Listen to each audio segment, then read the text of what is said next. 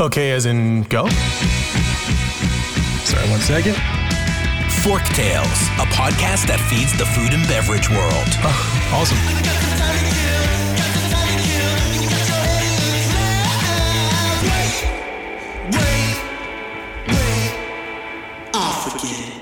Fork Tales is brought to you by Vigor, a branding and marketing agency for passion-driven, innovative restaurant, beverage, and hospitality brands.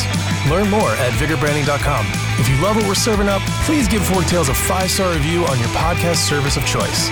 Think of it as a tip for good service.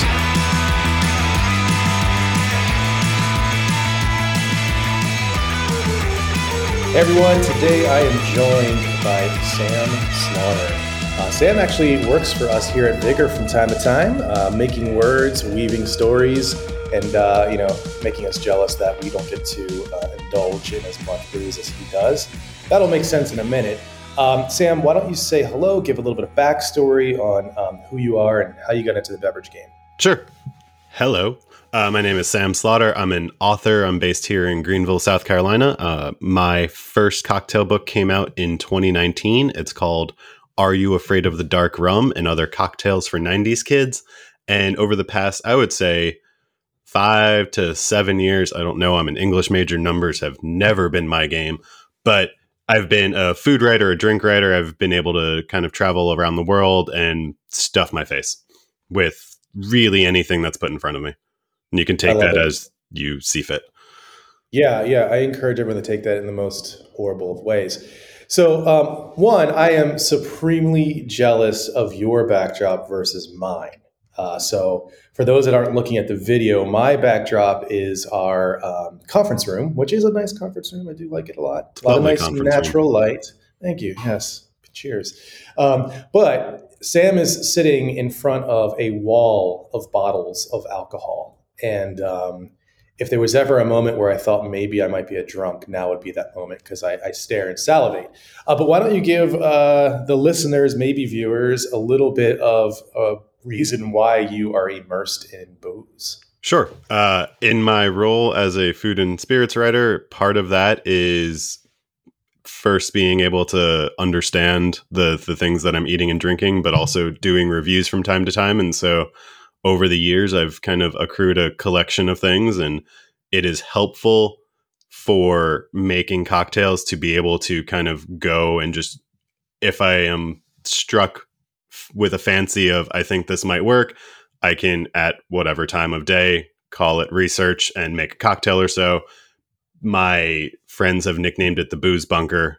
It's the wall behind me, as you see, is all alcohol, and it's all, except for literally the shelf that you can't see because it's a mess, but it's all by spirit type. And then the other wall is the extra overload. I don't know. There's 2 more shelves and then a wine rack, which at the beginning of the pandemic was full.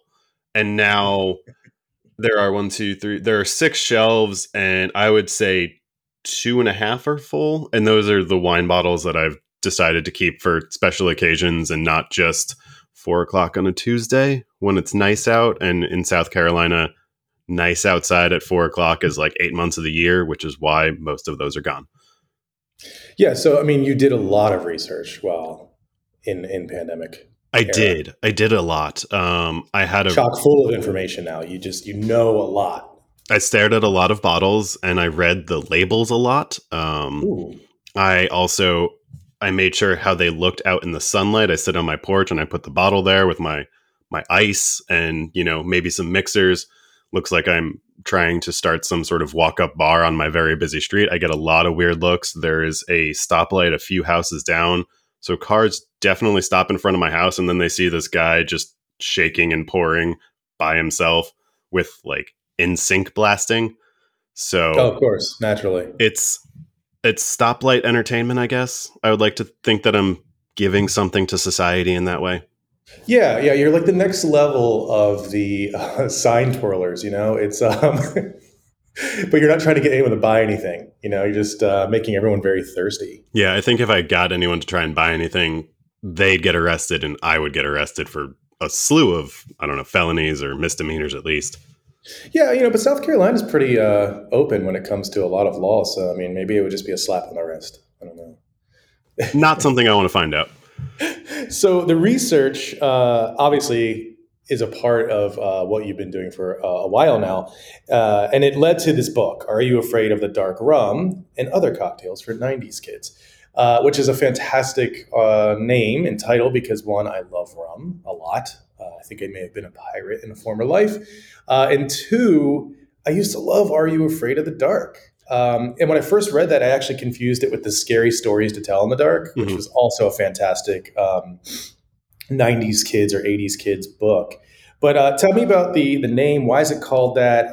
What was the inspiration? And how did you even begin to embark on that journey? Sure.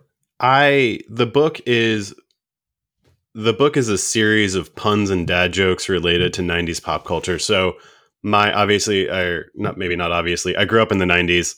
And so my childhood was all of the things that are referenced in the book, whether it's the TV, the movies, the music, you name it.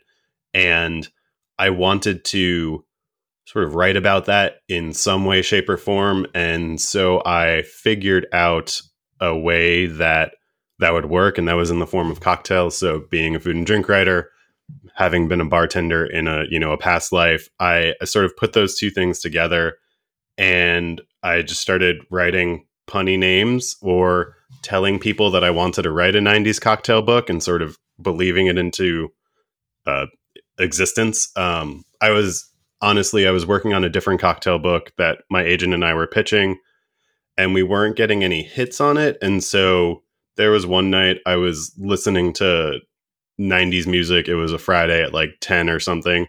I had been drinking, and my agent had sent me a message along the lines of something like, this publisher is interested in, the voice and your perspective, but not this specific subject. And so my first thought in my brain was, well, why don't I write a 90s cocktail book?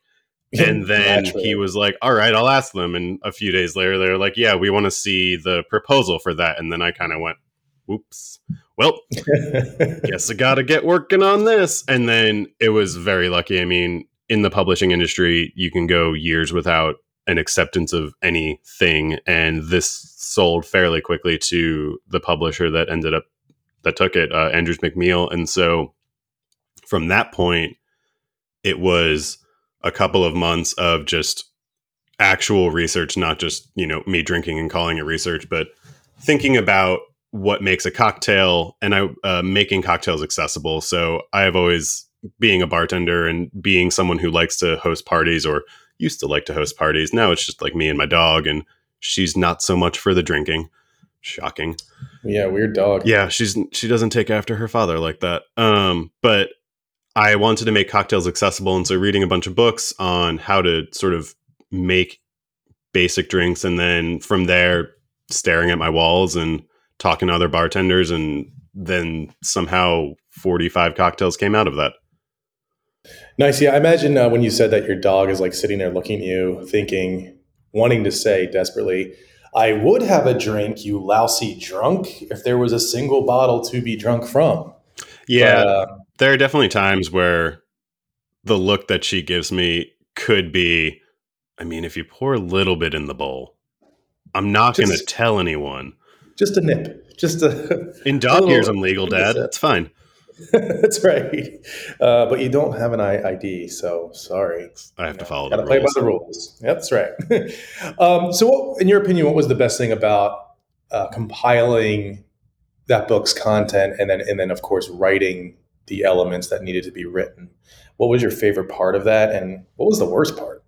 I think my favorite part, honestly, was talking to people about it. And so when I was telling people that I was writing a pun-based 90s influence cocktail book and would give them some of the titles I was working on, inevitably there were always one or two more titles that would come out of that, because someone else would be like, well, have you thought of this? Or what about this? Or they would riff off of something I had said. And so being able to share that kind of experience with not only friends or family, but just random bartenders. So spending a lot of time in just bars and restaurants, I love being able to sit at the bar, talk to the bartender while they're making a drink, just get to know them, get to know their process as well, while I'm getting something that they're creating for me. And so it's not an even exchange in the least, because they're giving me booze, But I love getting to know the people behind the drinks as much as I do, you know, the thing that's in front of me. And so having those interactions and having those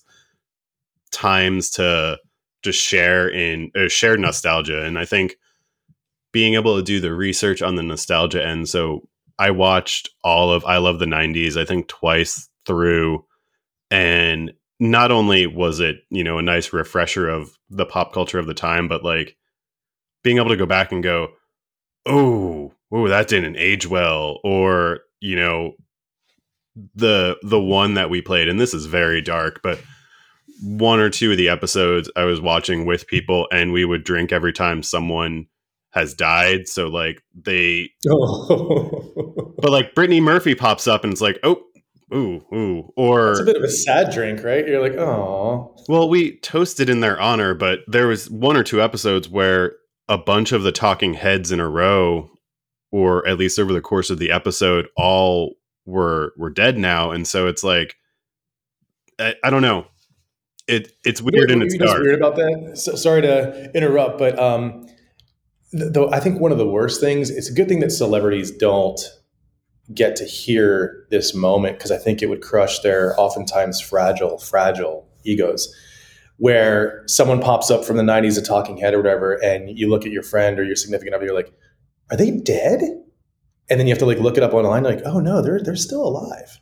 Yeah. And I think they would cry if they found out people did that. Yeah. I would say so. Especially when you look at the trajectories of some people. And so tangentially from all of the research, I went down a lot of rabbit holes. So fun fact for you, Lou Bega, Mambo No. 5, that famous song. I don't think you need to even say that. Just Mambo No. 5. And I wish I could play it right now. He's German, first of all. Yeah. No. Yeah. But also he's now a born again Christian.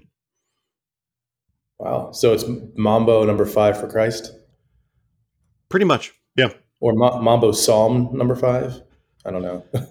It was things like that where it's, you know, 2 a.m. I'm watching just YouTube video after YouTube video of the other songs that he had, just getting deeper and deeper into this hole that I know I'm not going to crawl out of by, you know, 3 or 4 in the morning, and then waking up going, well, that was a productive use of my time, maybe?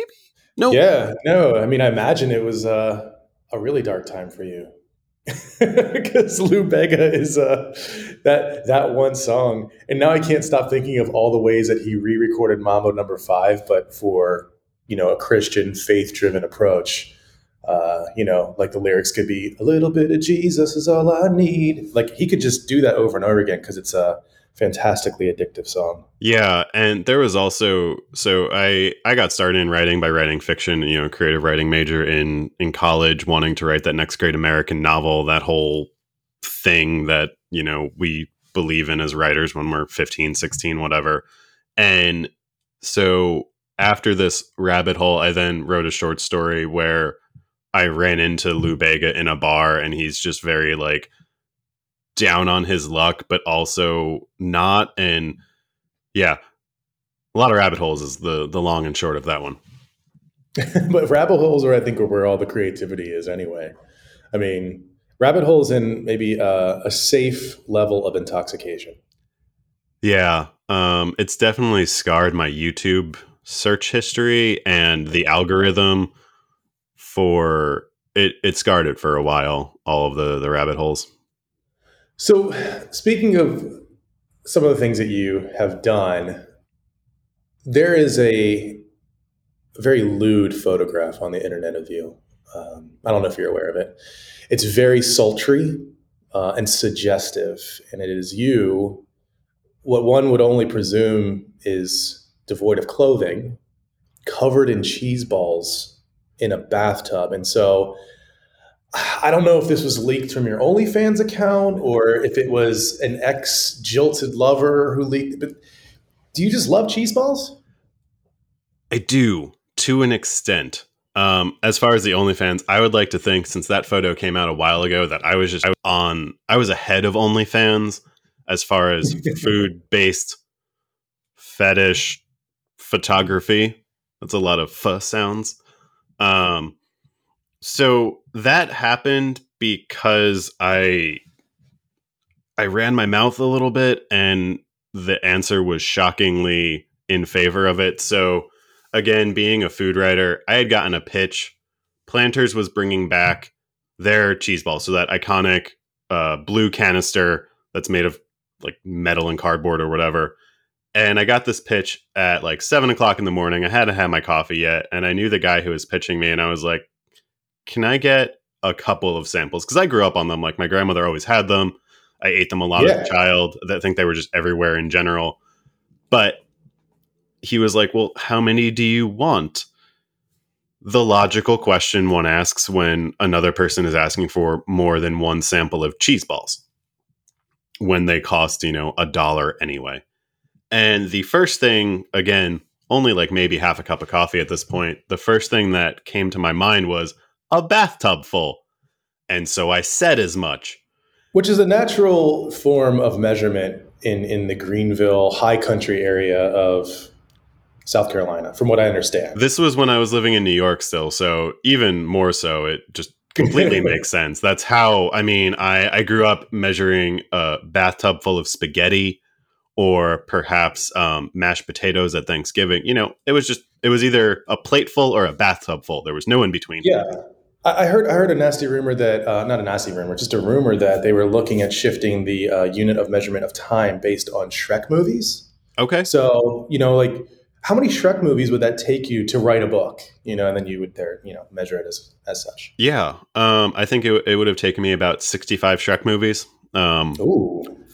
But with the bathtub thing, I then sent a quick follow-up message because I had already been working on the book, and I was like, well, I've got this book coming out soon. I think it would be great. You know, nice tie to nostalgia. I'll, you know, if I get a bathtub full, I'll sit in them, and it, you know, cross-promotional, like they can tag it, you know, I can tag it, whatever. And he goes, yeah, I don't think they're going to do that. And I went, that's understandable. And then I did the next logical thing in my brain and went on Twitter, tagged Planters, and was like, I'm kind of sad that you don't want to give me a bathtub full of cheese balls so I can take this photo. And then I tagged Utz, and I guess it's a subtweet. Like I tagged them under, and I was like, Utz, what about you guys? And I got a message from them about 4 or 5 hours later. They were like, we think this sounds great. What do you need from us? And so then I had to figure out how many cheese balls it might take to fill a bathtub. And then I gave them a number. Was that Utz that responded, or was it Planters? Utz responded. Nice. Way to go, Hanover, Pennsylvania. Yeah. That's where Utz is from. They were all about it. And so I ended up, they sent me 7 of those big barrels of cheese balls. I had moved down to Greenville at this point, but they sent me 7 barrels worth, where I was used to getting packages at the front office, and I get a call from the person at my apartment complex going, why are there 2 very large boxes from Utz brand sitting in our office right now? You need to come get these. And so, why are you jealous? Pretty much. And so I went. The next thing that we needed to do, my partner at the time, my ex, is the photographer of the book, and so she was going to be taking this photo as well. We needed to find a bathtub, like a nice clawfoot bathtub. And so she reached out to someone she knew from where she used to live, who owns this very lovely historic home. I had never met these people, but they said, yeah, sure, use our bathtub. And I walk into their very lovely house on, you know, Main Street in Davidson, North Carolina, pristine college campus community, all that kind of stuff, with barrels of cheese balls, going, hello, it's nice to meet you. I'm going to go strip down to a bathing suit and get in your tub now and cover myself in cheese. And so I did. And we filled it up, and I drank a bottle of sparkling wine over the course of about an hour. That was the photo shoot. And I sat in cheese balls, and I did some flash dance stuff where I like crushed some up and just made it rain. I did the LeBron thing. Douse yourself. Did you do the Kim Kardashian thing where you like threw the cheese balls onto your butt? You know, I would have, but I wanted to contain them, keep them contained in the bathtub, you know, so it was whatever I could do in the bathtub. So I would throw them in the air and try and catch them except the way that the bathtub was, the wall was, you know, it was the lip of the tub and then the wall. So every time I threw one up, I just smacked my head and probably mildly concussed myself trying to catch a cheese ball in my mouth. Yeah, that seems like a very dangerous thing. And it just, I think it's a testament to what you're willing to do. I will go to the ends of the earth for cheese balls. I think a lot of people would. All right. So you mentioned that you spent a lot of time tending the bar, as it were.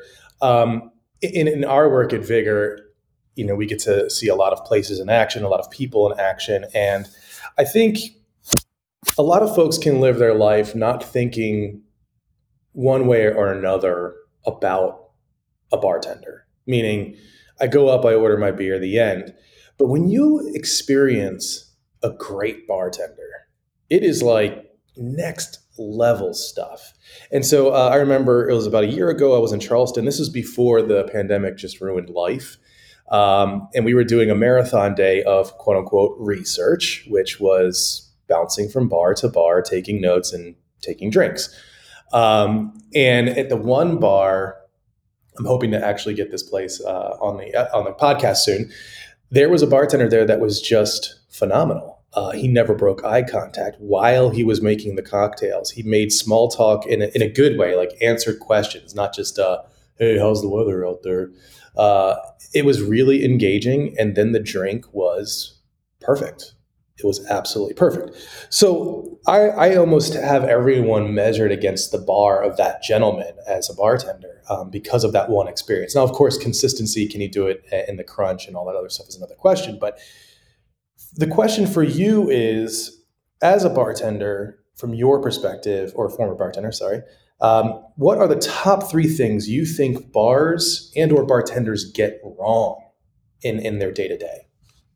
Yeah, and I think, obviously, the past year notwithstanding, I think one of the things that I see often, and this is not something that I have to experience as a straight white male who, you know, orders cocktails or whatever, but when bartenders don't give enough credit to, you know, say my partner is there or something, and they, or my colleagues who are much more versed than I am in so many different things, like they'll order a whiskey neat or something, and the bartender will either look at them because they are a woman, or the conception that only certain people can order certain things. I love a White Russian, or I will admit it, an Appletini when done right. There are certain drinks, a Cosmo, whatever, you can pick any number of them. When they're done right, they can be delicious. And I think there are bartenders out there that it's so ingrained in kind of the mentality that, like, if you order a certain thing, you don't know what you're doing, or you're not a real drinker or something, but it shouldn't be that way. You know, I wrote the books. I wanted people to have cocktails that they enjoy. And I've done, you know, cocktail classes with the thing, and over pandemic, if they can't get to the liquor store, they don't have the right kind of bitters or something, whatever, you know, it's just a new drink. You're not messing anything up. You're just having a slightly different iteration. Or if you have been busy for a very long day and all you want is a Cosmo because you like cranberry and you like some citrus and you don't want to have to think necessarily about your drink, whatever, do it. I think that mentality is overlooked a lot of times, but when you have, you know, like you mentioned, you're a bartender, and there are bartenders here in Greenville that I love for this. I'll go in and order something that would not, you know, when you see this, you wouldn't be like, yeah, he's going to get an Appletini or Midori Sour or something like that. But there are times where I'm like, you know what? I saw that bottle of Midori. Why not? Let's do this. Let's see again if this works. Or I think the bigger one that my friends like to tease me about is when I go out, 90% of the time, unless it's a cocktail bar, I'm getting a PBR or I'm getting a gin and soda with well gin, because for me, I don't want to have to think about it at all. Like, I'm out to enjoy the experience of whether it's a sports bar or like dinner with friends, dinner with my girlfriend, whoever it is. I don't want to think about everything else that comes from work. So like comes from going to a brewery and going, oh, when do you think they added those hops, or is that a dry hopping? Like, I really think maybe the mosaic hops would have been a better addition than those citra hops, you know, something like that, where as much as I would like to turn my brain off when I have a nice IPA, a stout, a bottle of Chianti, Classico, whatever, you name it, my mind's still going to go there because that's what I've been trained to do over the last decade, is think about these things. And so being able to not be judgmental as a bartender, even if it's in your core to do that. So like if you're at a cocktail bar and some people come in and order lemon drops, you make the lemon drops because you're in the service industry and the hospitality industry, and you're trying to give people a good time. They are out to spend their money at your establishment. Give them what they want and shut up. Yeah. You're in the service industry. Yeah. Not, you know, and while I respect a fantastically made cocktail, I'm with you in a lot of ways where I feel like we could call it the hipster movement, or maybe a hipster movement meshed with a sense of Columbus syndrome. For those that don't know what that is, that's when people discover things that have already been discovered. I've never heard it that way, but I like that. Yeah, it's like, oh, look at this big piece of land that I have found. And, you know, all of his shipmates are probably like, yeah, dude, like Amerigo Vespucci found this a while ago. And I think Leif Erikson was here already. No, I'm the one who found it. It's mine. But those things combined have almost overcrafted the industry and almost made the industry, obviously has driven some celebrity for bartenders, which I think is great. But I think there's nothing worse than when, like you said, you're out and you're looking for the moments with your significant other, your friends, family, or maybe just colleagues in general. And you have to look through this menu and really absorb all of the ingredients and try to imagine, like, is that thing going to be good or not?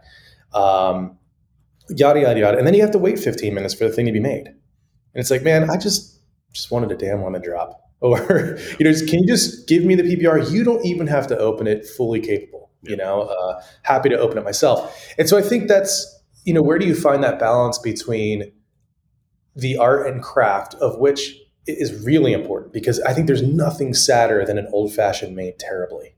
It is just a sad, horrible, horrible drink. When it's made right, it is next level amazing.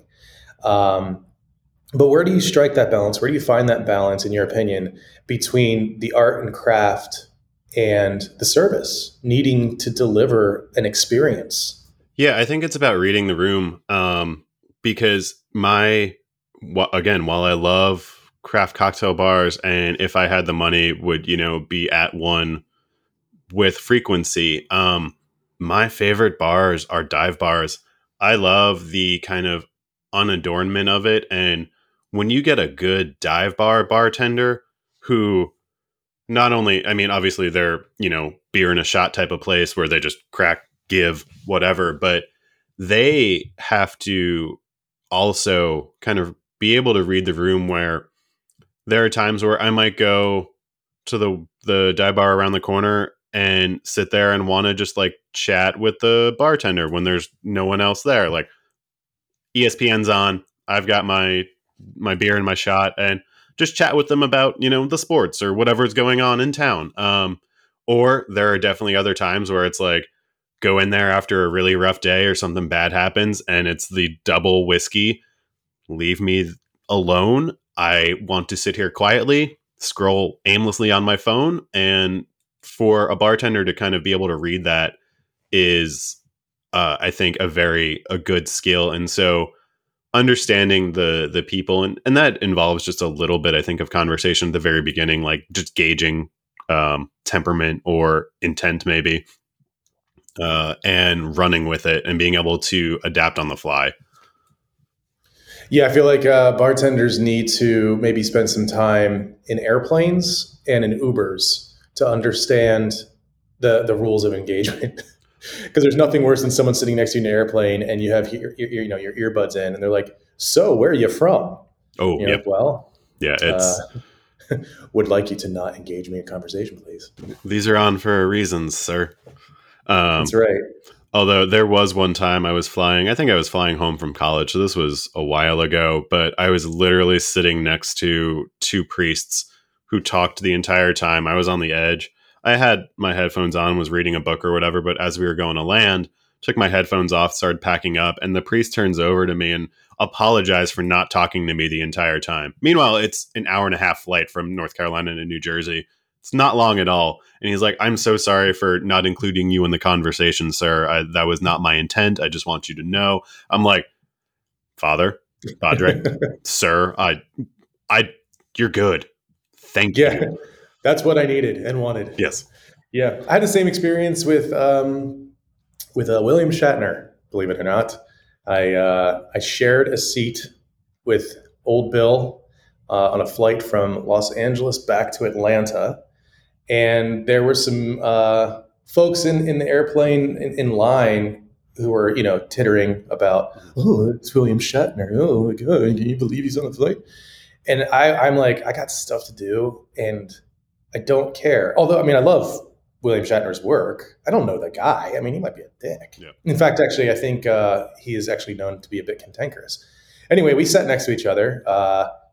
There was mostly no engagement except for just cordial pleasantries until he had to go, to the bathroom. Went to the bathroom and he came back. And man, he had his hands on his seat and he was bent over, just staring at the seat. And at that point, I removed my earphones. I was like, are you okay? He's like, "I am old." And I was like, "Oh, okay." He's like, "My back hurts." So I'm like, "I can't do anything about that." He's like, "I didn't expect you'd be able to." I was like, "All right." I was just a little worried. He's like, "No, I appreciate it." That was pretty much the beginning and the end of our interaction. And after that, I'd seen a couple shows that he was in. My mom loves this one where it's him and Terry Bradshaw and the Fonz. What's that guy's name? Henry Winkler. Fonzie. Thank you. Yeah. And they're like traveling around. And I realized that may have been one of his best flights ever because I left him alone. And I think with celebrities too, like they are humans. They're dealing with the same things as us. Obviously they are dealing with it in a very different way, a very different level, but they're still humans and like people need quiet. And especially when you have to be that kind of celebrity where he definitely can't walk through an airport and not be recognized and stopped, I'm sure, multiple times, like still need that like breather time. Yeah. He probably, every time he's in an airport, he probably gets some, seemingly self-proclaimed funny man saying something like, "You taking an airplane or a spaceship?" Yep. And he has to act like he thinks that's funny still. I'm not saying that because I said that. I didn't, but I could imagine someone who did. That's fine. We'll leave that there. So if you were on a spaceship, an airplane, or just on the ground, if you had to drink one drink for the rest of your life, what would it be, and do you care to share the recipe? Sure. This will be sort of a two-parter. If I had to pick one just kind of base thing, it would be sparkling wine. I love bubbly. I can drink it, all day, every day. I love my favorite pairing, my favorite comfort food pairing is champagne and fried chicken. They go so well together. The bubbles sort of cut through the fat and the salt, and it's a lovely kind of coming together of flavor and pleasure. Based on that though, I would say the French 75 is kind of my go-to cocktail.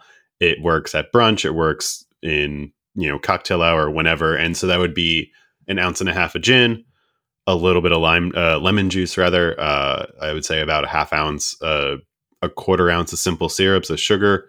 And then you just fill it with ice cold sparkling wine. I like to sub the simple syrup for St. Germain's elderflower liqueur, sometimes called bartender's ketchup because it makes everything better. And, nice floral flavors. Americans would say it's ketchup. I say bartender's pesto. There you go. Yeah. Because, put pesto on anything and it fixes it. Exactly. And so, yeah, the French 75 is kind of one of my favorites. Another a shout out, I guess, to Cathead Distillery in Jackson, Mississippi. They make the honeysuckle vodka. And so swapping out the gin or with that honeysuckle vodka gives it just beautiful floral notes and, I mean, bubbles and all that. So that's kind of the perfect cocktail for me. That sounds lovely. I'm going to have to take it and try it this weekend. I think the missus will absolutely love that as well. All right, so let's land this spaceship. Go ahead and tell people where they can connect with you, find you, where to buy that book, and we'll shore this baby up. Sure. So the book, again, is Are You Afraid of the Dark Rum and Other Cocktails for 90s Kids? You can get it pretty much anywhere books are sold online. So Amazon, Target, Walmart, Barnes & Noble, all that. I would suggest checking out your local bookstore, shopping local. If they don't have it, ask them to get it. I'm sure they would love to do that. Or, yeah, those are the places you can get it wherever. You can find me online at Slaughter Writes. That's Slaughter like murder, and then WRITES. And that's Twitter, Instagram, Facebook. It's all the same. Just look for the hair and the beard and pictures of either food or drink or usually my dog on Instagram. It's kind of a third right there. And were there any other questions? I think you can find me all over the internet. You can find the book places. I think I answered both of them. Yeah, cool. No, you nailed it. And my suggestion, folks, would be to check out bookshop.org and see if it's available there. Bookshop.org is an affiliate of our blog, Grits and Grids. Or actually, we're an affiliate of theirs. And Bookshop actually donates money and supports local independently owned bookstores. And so while we all love the Amazon and Amazon has made our life so much more wonderful, that may or may not be a fascistic statement. Not fascistic, facetious. I'm not a fascist. All right. All right. Yeah. Wow, this is going off the rails so quick. Anyway, check out bookshop.org. Try to find the book there. And if it is on there, we will have that as the link in the show notes. And definitely when you get that book, enjoy making the cocktails and feel free to tag Sam and Vigor at Vigor Branding on Instagram because we would love to see those babies in action. Sam, thank you so much for taking time out this morning to talk to us and regale us with tales of wonder, tales from the fork, but in your case, I think maybe tales from the swizzle stick? I was going to say something else, but it's inappropriate. But yes, we'll go with the swizzle stick. Yeah, it could be inappropriate if you think of it a good way. Anyway, guys, thanks for tuning in, and until next time, keep thirsty, stay thirsty. Oh, I can't say stay thirsty. Stay hungry, keep thirsty. There, that's far enough away. If you love what we served up, please follow us at Vigor Branding on Instagram, LinkedIn, YouTube, and Medium. Fork Tales is produced by the team at Vigor. Audio and video post-productions provided by Zencaster. Music performed by Jet Trash and licensed through musicbed.com. Joseph handles his own hair, makeup, and stunts. Copyright 2003 to 2021, Vigor Graphic Design, LLC, all rights reserved.